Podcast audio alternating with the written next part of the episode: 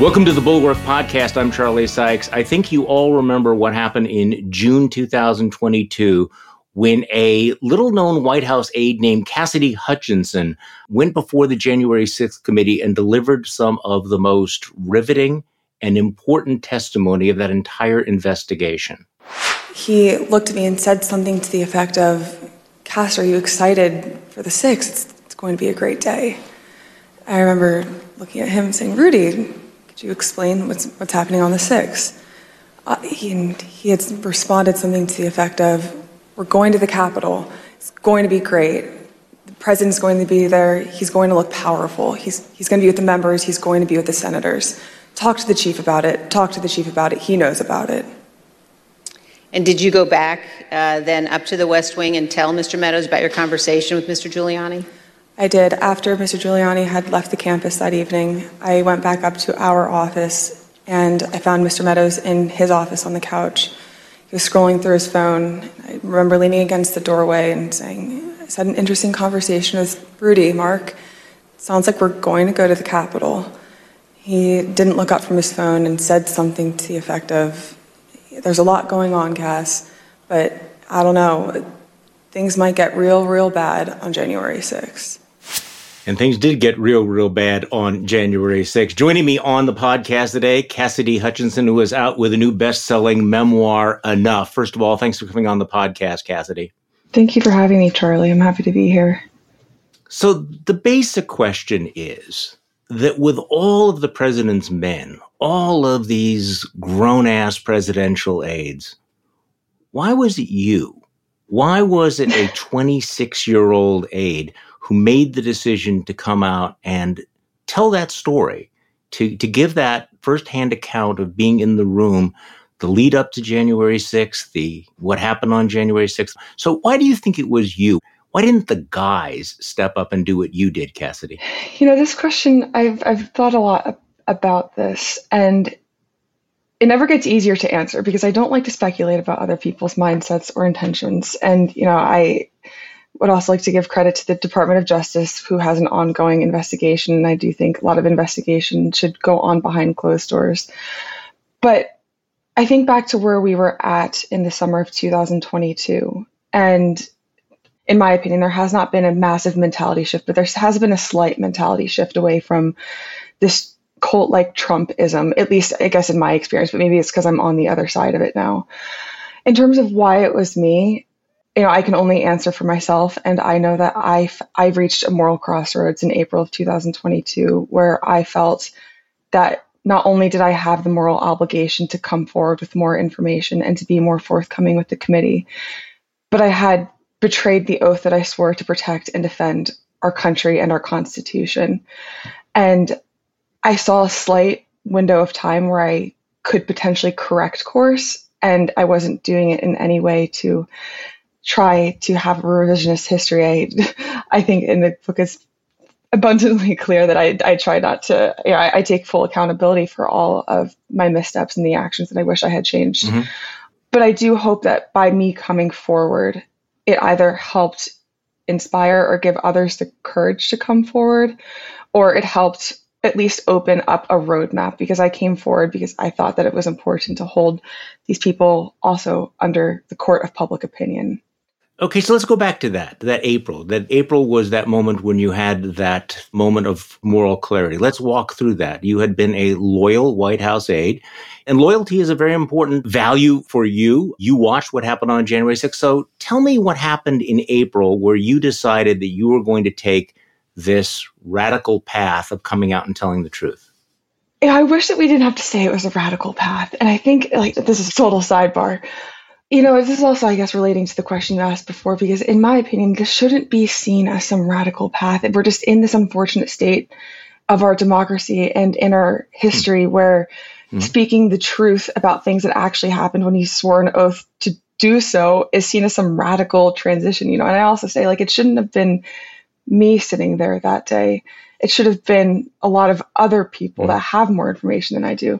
But anyway, sorry, I just had that. You said radical path, and it just made me think of that because I it's just sad to me. Fair point. But fair point. so April of 2022, I was working with Trump affiliated counsel at that point.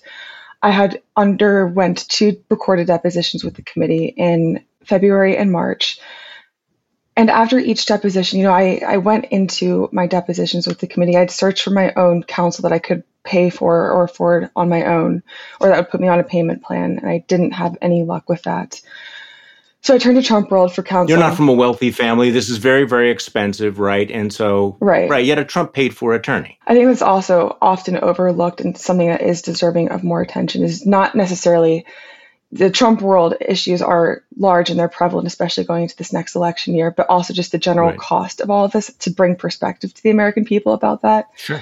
But after each deposition, I went into them wanting to be forthcoming, but I didn't feel empowered to be forthcoming. And I tried to bury the guilt that I felt after each deposition until I reached the point in April of 2022 when there were a few pages of my transcripts that were publicized. And I remember reading through the transcripts, and it was sort of like this out of body experience for me, but also just this like really dark moment in my life where I had had tangible evidence in front of me that I couldn't, I could no longer live in denial. I could no longer live in the state of denial. Not only that I had betrayed my country and the oath that I swore, but I had betrayed the person that I thought that I wanted to become when I entered public service. How had you done that? What was the betrayal?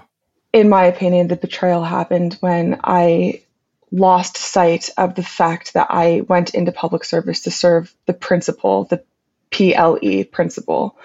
And I grew to have a very strong loyalty to Donald Trump and to Mark Meadows. You know, it's, again, it's not necessarily a negative thing, loyalty, but it's when you begin to prioritize your loyalties to an individual over the greater cause. And I, I did do that. And I had lost sight of who I was and I had lost myself for a while. And I don't look back on that or say that with any ounce of pride. It's a very shameful thing for me to admit, but I was complicit in a lot of this. So, did you tell your Trump paid for lawyer that you wanted to be more forthcoming? What were they telling you to do? And how did you end up getting a new lawyer? Because this obviously was was one of the crucial turning points in this whole story. Yeah. So, I when I received my Trump World Counsel, we met one time before my first deposition. And I went in fairly forthcoming to him about how I wanted to conduct myself in the interview.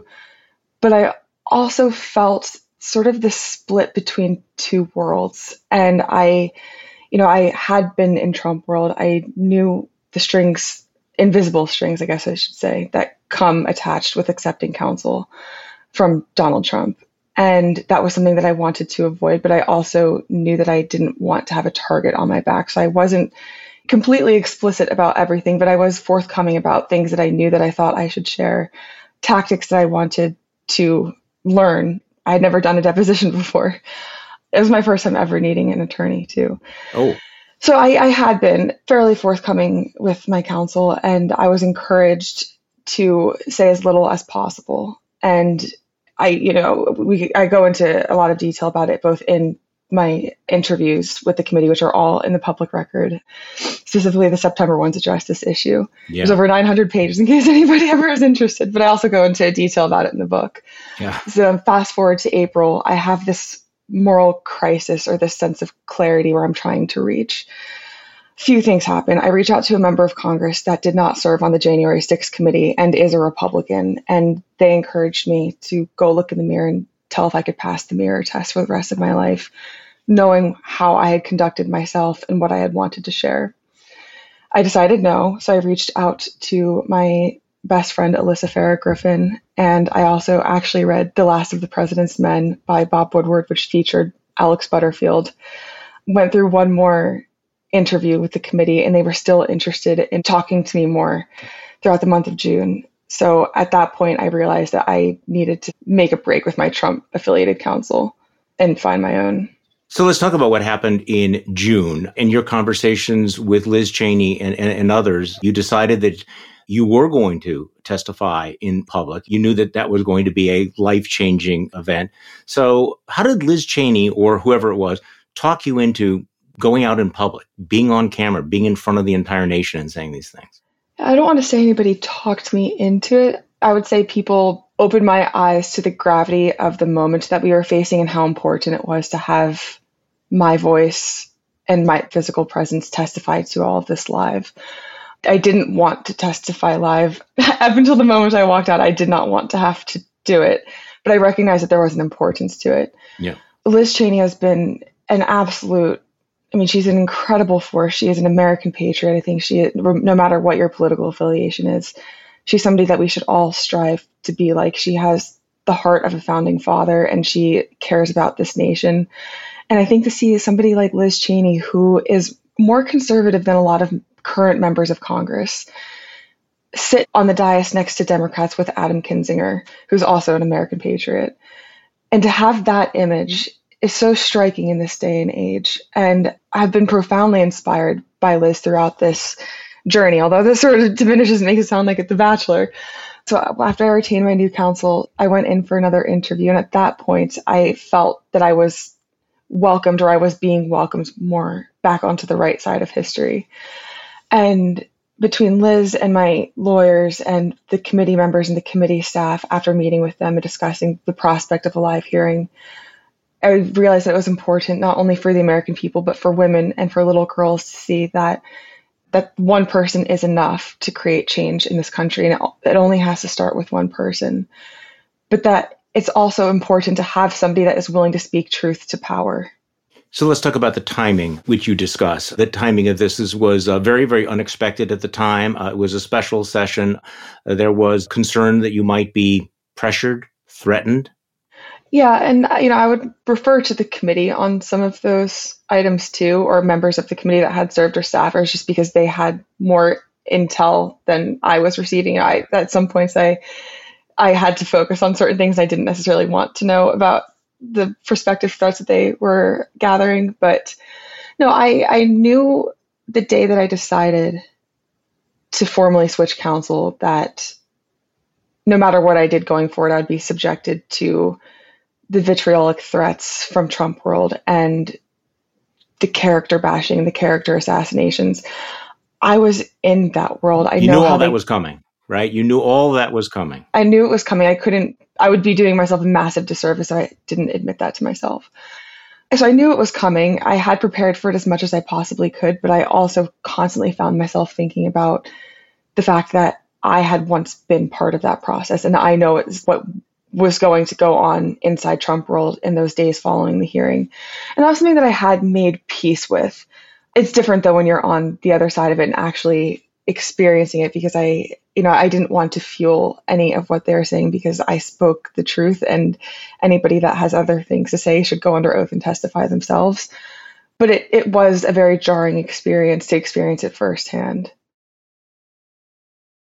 One of the things I was hoping for from your book, which which you did deliver, was was the answer to the question I think a lot of people had after your testimony, which was, who is this person? Where did she come from?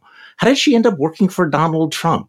How does a 26 year old young woman have this kind of you know, the willingness to do what she has done and and the the role that you played? And you do describe this. So you know, you talk a lot in, in the book about your family and what inspired you. And remember I was watching you. I was in a I was in a hotel room in Colorado watching this thinking, okay, I, I want to know more about her parents, how she got to be at this particular point. And you were kind of an old soul, weren't you? You got interested in politics very young. You described going to Washington D.C. in second grade and deciding that that's where you want to be. So, I mean, this goes back a long way. Your story, the trajectory of Cassidy Hutchinson in, into the White House began pretty young, didn't it? It sort of did. And I look back on that now too, and with the hindsight that I have. And I think about that first DC trip, and I knew fairly, I, I moved around a lot too as a child up until I graduated high school. And that was just something that was normal to me. I, I grew up in a working class family. Uh, my parents divorced when I was 10. My mom had primary custody of both my brother and I, but they did have a, a messy divorce and I was the intermediary between my parents. It sounds like that's where you got some of your diplomatic skills. well, I'm, trying to address that. your question in pieces here. Uh, but my father, my biological father, I don't remember him ever being anything but completely hostile towards the government. So when I went to DC that first time, we went and visited my aunt and uncle who had just moved to DC. And he's in the military and he was my uncle is a, a force in my life and has been one of the biggest inspirations. Yeah my uncle joe. Mm-hmm. yeah it was that first trip and i look back on it now and i sort of chalk it up to almost probably a sense of premonition. But i remember crying when i left dc that trip because i didn't want to go back to jersey. I wanted to be in dc I, at that point i didn't really understand why or you know maybe it was just because my aunt and uncle were there. But i felt this inexplicable draw to washington. And then as i grew older and developed this almost a sense of calling towards public service and then trying to learn how to navigate that in a family that was openly hostile toward the government. Hmm. And it was really the 2012 election, I think, that sort of solidified for me that I was going to enter public service in the realm of politics. It, it just sort of is what felt the most natural at that time. One other anecdote you talked about was it sounds like you were like when you were about 10 years old and you were in fourth grade, you remember sitting with your dad, and your dad was your biological father was watching Donald Trump on The Apprentice. Apparently, he was a big fan of the show. And you actually had an exchange that you wished, I don't want to put words in your mouth, that you wish he would spend as much time with you as he did watching The, the Apprentice. So that was your introduction to, to Donald Trump and maybe the role that Donald Trump had in people's lives? Potentially. And I, you know, I intentionally included that scene to, one, to shed light on how I grew up and where I came from.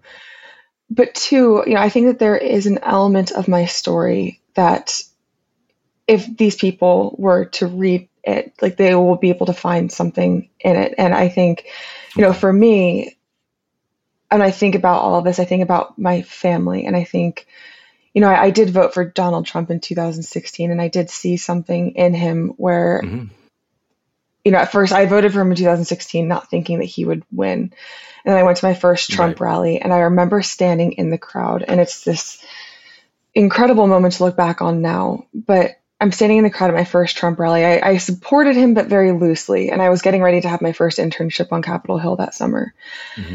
And I'm about six rows behind the stage, six to 10 rows behind the stage. And he walks out. You just have this electrifying feeling. And I remember looking around and most, if not all, of the people who I was immediately surrounded by were people that I felt like I recognized, not because I knew them, but because I had grown up around people like them. It was a lot of working class people, a lot of people who looked very moved and looked like they actually saw something in Donald Trump and they were like first time voters, people that they felt that he actually represented them and their interests and that's the moment for me that I really think that I was pulled into the Donald Trump movement where I felt for the first time that electrifying and drawing the draw of Donald Trump where he was potentially there to represent people like my family. And I I say that about my father too because my father was a very and is a very hardworking man and we do have a strained relationship but I don't look back on anything with him as a negative. I think all of it was foundational to who I ended up becoming. But you were not a natural Trumpist. You were describing, uh, you know, the 2012 uh, campaign as being kind of a, a, turning point, and you describe how, again, you're 14 or 15, and you're watching the Obama Romney debates, and that's what got you interested in politics. There was something about Mitt Romney that you liked. I mean, so in, in your formative years, you became a Romney Republican. Yeah, which is the cardinal sin in Trump world. I can't ever say that. No. no, but I, I mean, I Mitt Romney was my hero through high school. And I, I still think Mitt Romney is a, a hero. And I never wavered from that. Uh, although I did participate in the partisan gamemanship around it. Does Mitt Romney know you feel this way about him? I mean, just you know. I don't think he does, but I would really actually like the opportunity to meet him. I don't know if he'd say the same, but I wasn't the natural Trump supporter, but I think I was a natural fit in the administration. And that might be getting too deep for the limited time that we have.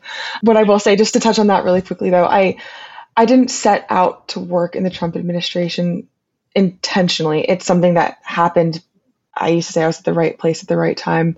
Whether it was the right place at the wrong time or wrong place at wrong time, I don't know. When I set out to work, I, I really wanted to work on Capitol Hill, and it was an incredible opportunity to work at the White House. And I'm very glad that I had that opportunity, but it wasn't something that I intentionally sought to have straight away obviously this is the question that people have is you know that given the person that we saw in the testimony and since then in, in your book how did you end up in this dysfunctional place working for someone like Donald Trump, and I'm going to leave out all the adjectives that I would normally use here.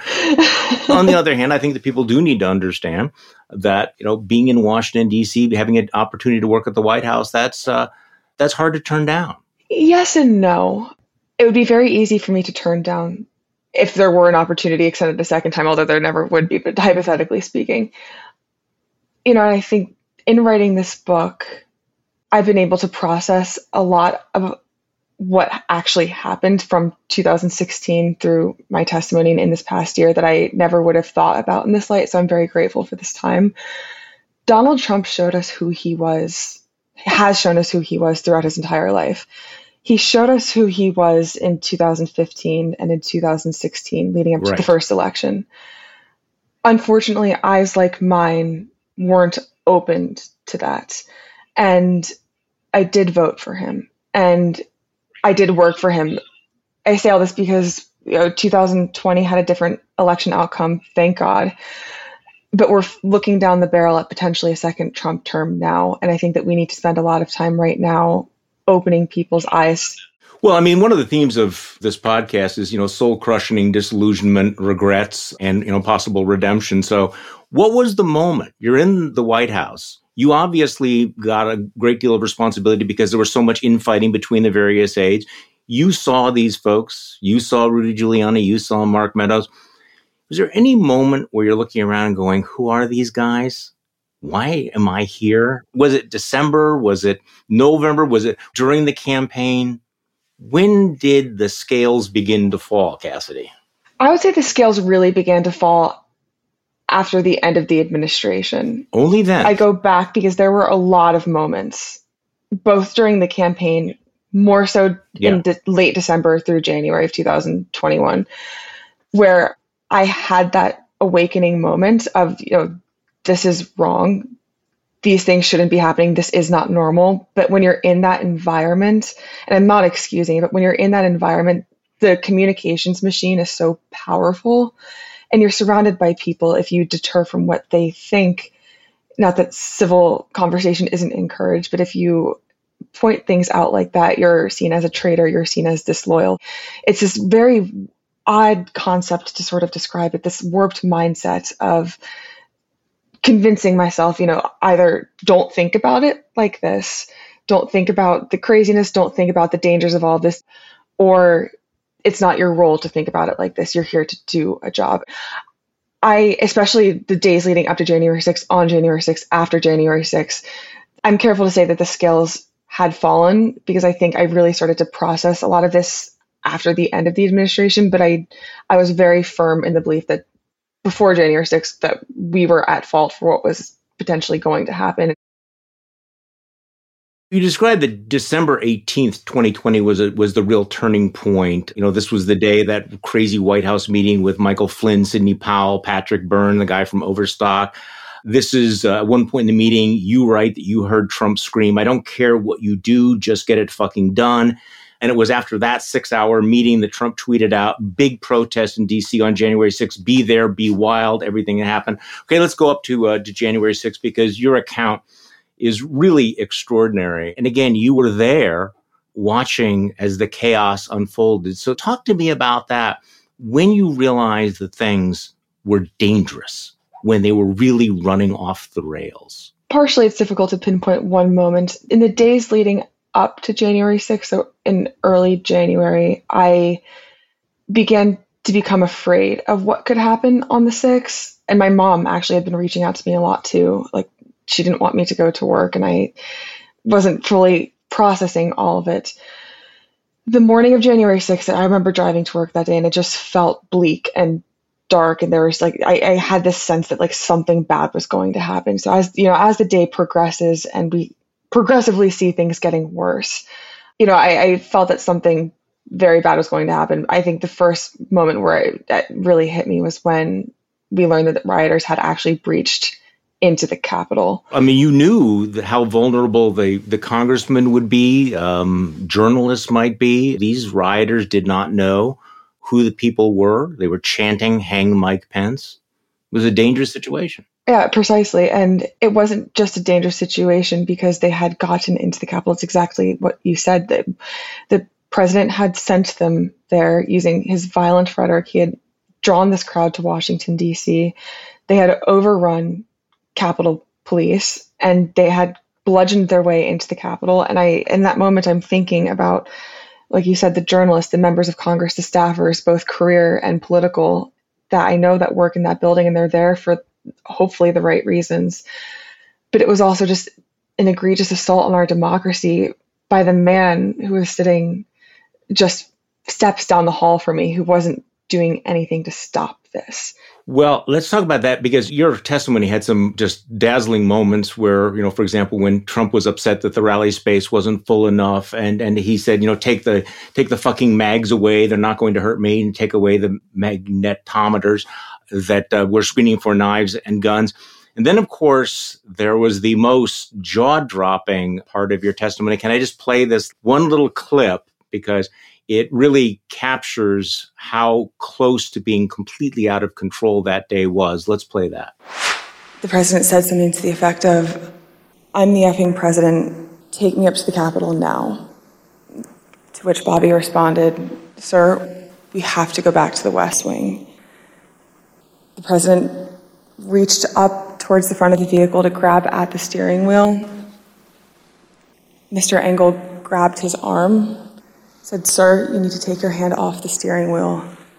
We're going back to the West Wing. We're not going to the Capitol.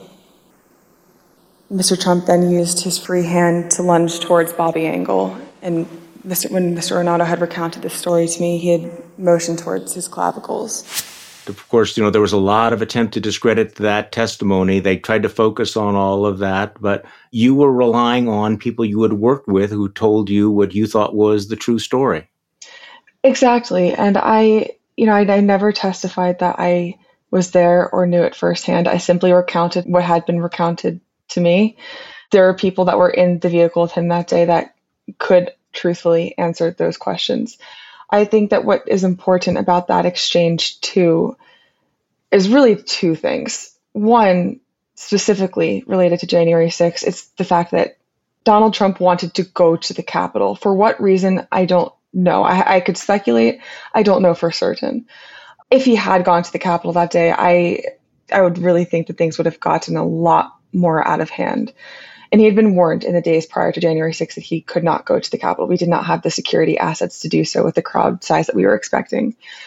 And the second thing that I think is important from that specific exchange, whether people testifying completely corroborate it under oath or they have their own stories, it, there is a lot of corroboration that he was very angry in the presidential vehicle that day, that he had wanted to go to the Capitol. And there are a lot of scenes like that that have emerged from the Trump administration that speak to Donald Trump's character and his character and lack thereof. And he is a volatile, dangerous man who is willing to go to extreme lengths to achieve his end where he sees fit for himself. And I think the question that we have to ask ourselves in this next year, in which you have done a phenomenal job and everybody at the Bulwark because I'm a phenomenal job at doing, and where I could see me hopefully being a positive contribution to this is I have been on the inside. I've seen the dangers that he is capable of posing firsthand.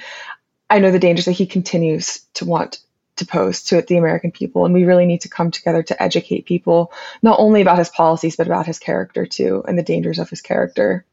I think that's the heart of the whole thing. But as you watch so many other Republicans who were there on January 6th, who understood that he was responsible for what happened on January 6th, as you watch them one by one find a way to rationalize it, to look the other way, just give me your your thoughts about all of this. That that you, you now have an election denier who is the speaker. You work with people like Kevin McCarthy in the past who clearly understood, as you did, the role that Donald Trump played on January 6th, and yet are okay with it. Your book basically is a warning about look, this is who this guy was. This is what another term would mean. And yet, one after another, we are watching Republicans get in line behind him. I mean, you know these people. Because one thing you were very consistent on may have taken you a while to break and decide to testify, but you were very outspoken in the White House in the days after January 6th that Donald Trump was responsible for this. Almost every Republican seemed to understand that on January 7th, and yet here we are. Right. The Republican Party right now is completely devoid of actual leadership. And it's disappointing to see, but it's a symptom of this Trumpism that has taken over our country. And I know I'm not telling you anything you don't know here, but in my opinion, most of the Republican conference, the vast majority of the Republican conference has taken the route of appeasing Donald Trump and not you know they're the people and that have the power potentially or at least could be powerful voices in this atmosphere about how he is so dangerous not only for the party but for the country. And i think that's what kind of blows my mind the most out of all of this is even if you are a hard right republican you still care about the country. And donald trump is not the best person for this country by any means. I mean he is frankly just completely undemocratic but I don't want to go as far to say that they don't have time to course correct. They do. I, I am a firm believer that everybody can. It takes a lot of work and it doesn't happen overnight. But I think moving forward, it's not only that we have to focus on making sure that Donald Trump's name is either not on the Republican ticket next summer or on the general election ticket next November, but making sure that we're actually talking to constituents of people that live in Republican leaning districts or swing districts. Because change starts with a foundation and we need a strong foundation of people who actually care about the survival of our democracy and about our country. And right now we don't have that within the Republican Party. And we can't rely on the people that have been elected to serve in the House and some in the Senate the Republicans that have been at least to preserve our democracy. It's up to the people and the people need to remember their power and that's why your your testimony and others, you know, should be so important because you're not a liberal Democrat, you are not a RINO. you were not even a never Trumper originally, and I'm sure you've given a lot of thought to this. The extraordinary thing about the Trump presidency are the number of voices from inside the room, people who work with him, whether it's the attorney general or the secretary of state or the secretary of defense or his national security advisor or his own chief of staff, all of whom are warning about the dangers of a second Trump term. You were there in the room. You watched him. You are saying the American people, you know, there's something fundamental at stake here. And yet, so far, it hasn't seemed to move, I'm sorry to use the phrase, move the needle among Republican voters. And again, it's one thing for Democrats, or people who have been anti-Trump all along It's one thing for Jamie Raskin, you know, to rail about Donald Trump or Nancy Pelosi. But you folks were in the Trump administration. You were in the Trump White House. And your testimony is very graphic. It's very powerful. Why isn't it affecting the Republican primary race? Because I don't think my testimony alone is enough to change the outcome or change at least the people who have been empowered. But you're not alone. Uh, no, I'm not. But I, I say all that because my voice isn't enough to change everything. My voice is an important step to creating that change. And I say all of that because, you know, I guess the way that I'm trying to approach this chapter of my life is there are a lot of people with a lot of credibility who have spoken out against Donald Trump. Like you mentioned, several of the former actual senior staffers from the administration, from different eras of the Trump administration. But telling people and explaining it to people are two different things. And telling people and actually engaging in a productive national conversation are two different things. And I think I'm not speaking foully about how anybody else has approached this. I'm trying to learn how to approach this differently for myself because I have seen and witnessed the way that we have communicated with people hasn't worked. It didn't work in 2016 he was elected. It did work sort of in 2020, but by the skin of our teeth, he lost. And I think in this next year, we need to figure out how to engage people in an actual productive conversation because we need to create an inclusive environment and one where it's people aren't just being talked at. They need to feel that they can have a conversation with people like us, whether it's a literal conversation or we're communicating these dangers to them in a way where they actually understand it. So, what is your life like now? You had known pretty much everybody in the Republican conference. You knew everybody in the White House. Do you have communications with them? Have they reached out to you? Have you reached out to them? What do they think about what's what's happening now? What you have done? Uh, very few people from the Trump administration. Several members of Congress in both parties I still communicate with, and some new, which is very nice to have new faces too. You know, I'd be doing a disservice to your listeners and to myself and to you if I said this chapter and this part of my life has been easy. It has not been. You know, I wouldn't expect it to be, and I think there's more reward to be reaped from that. Because if it was easy, I I think that we would have a lot better of a chance at solving this problem if all this is going to be easy. Some days are still difficult because I, again, I recognize that I was complicit, but I also recognize the power of this moment. And if I could change one person's mind or open one person's mind in this next year, you know, I, I I've never asked for people to believe me. And I say that lightly because I want people to listen.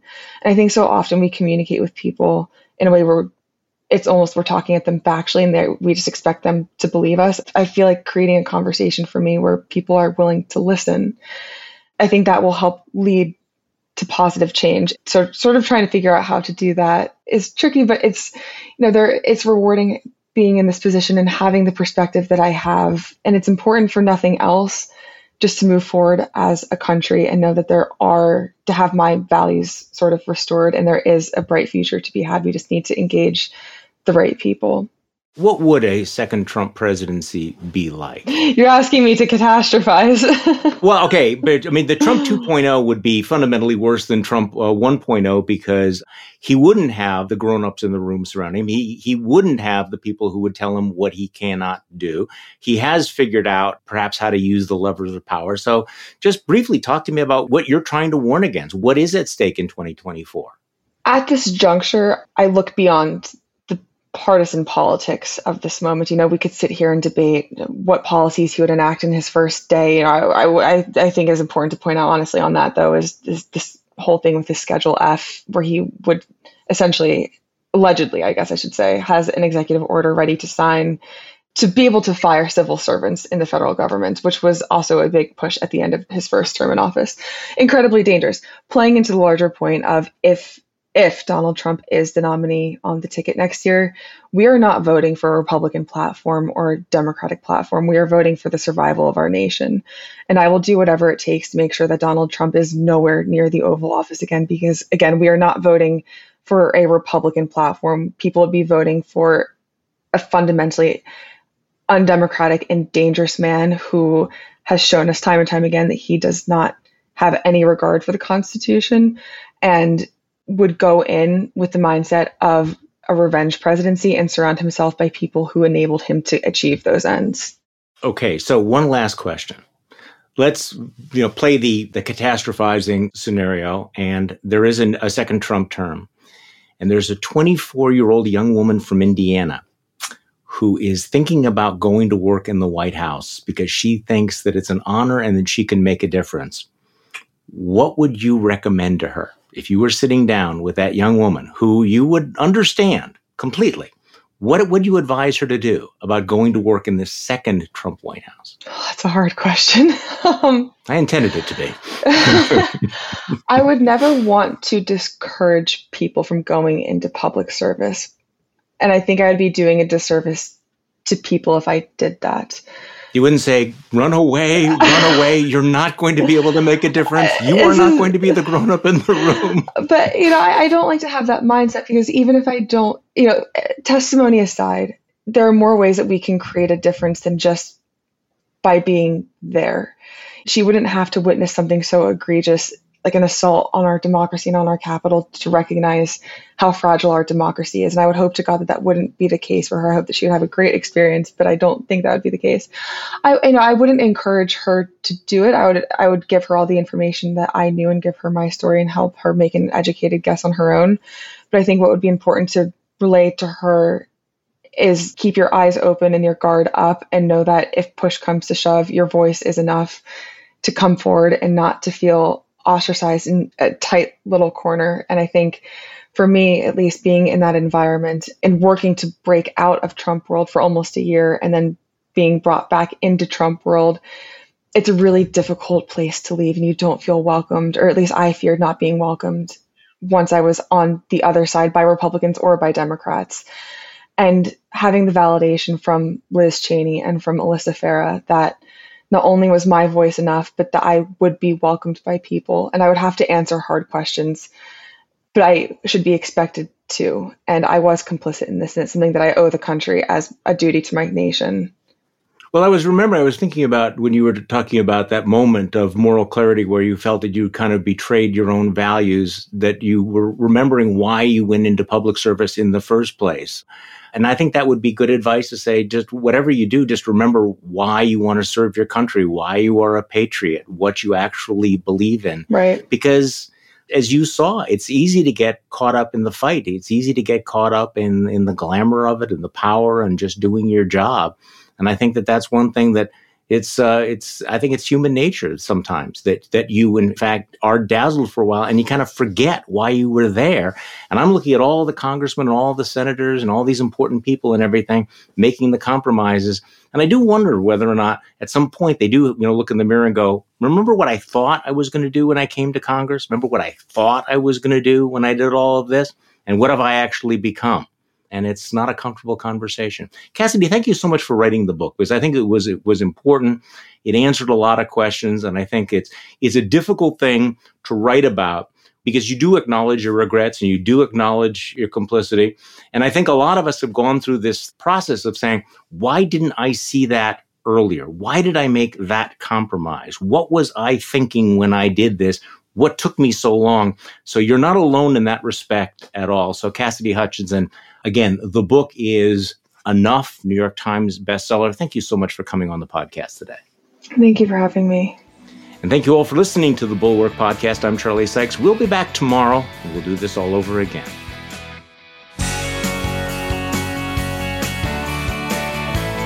The Bulwark Podcast is produced by Katie Cooper and engineered and edited by Jason Brown.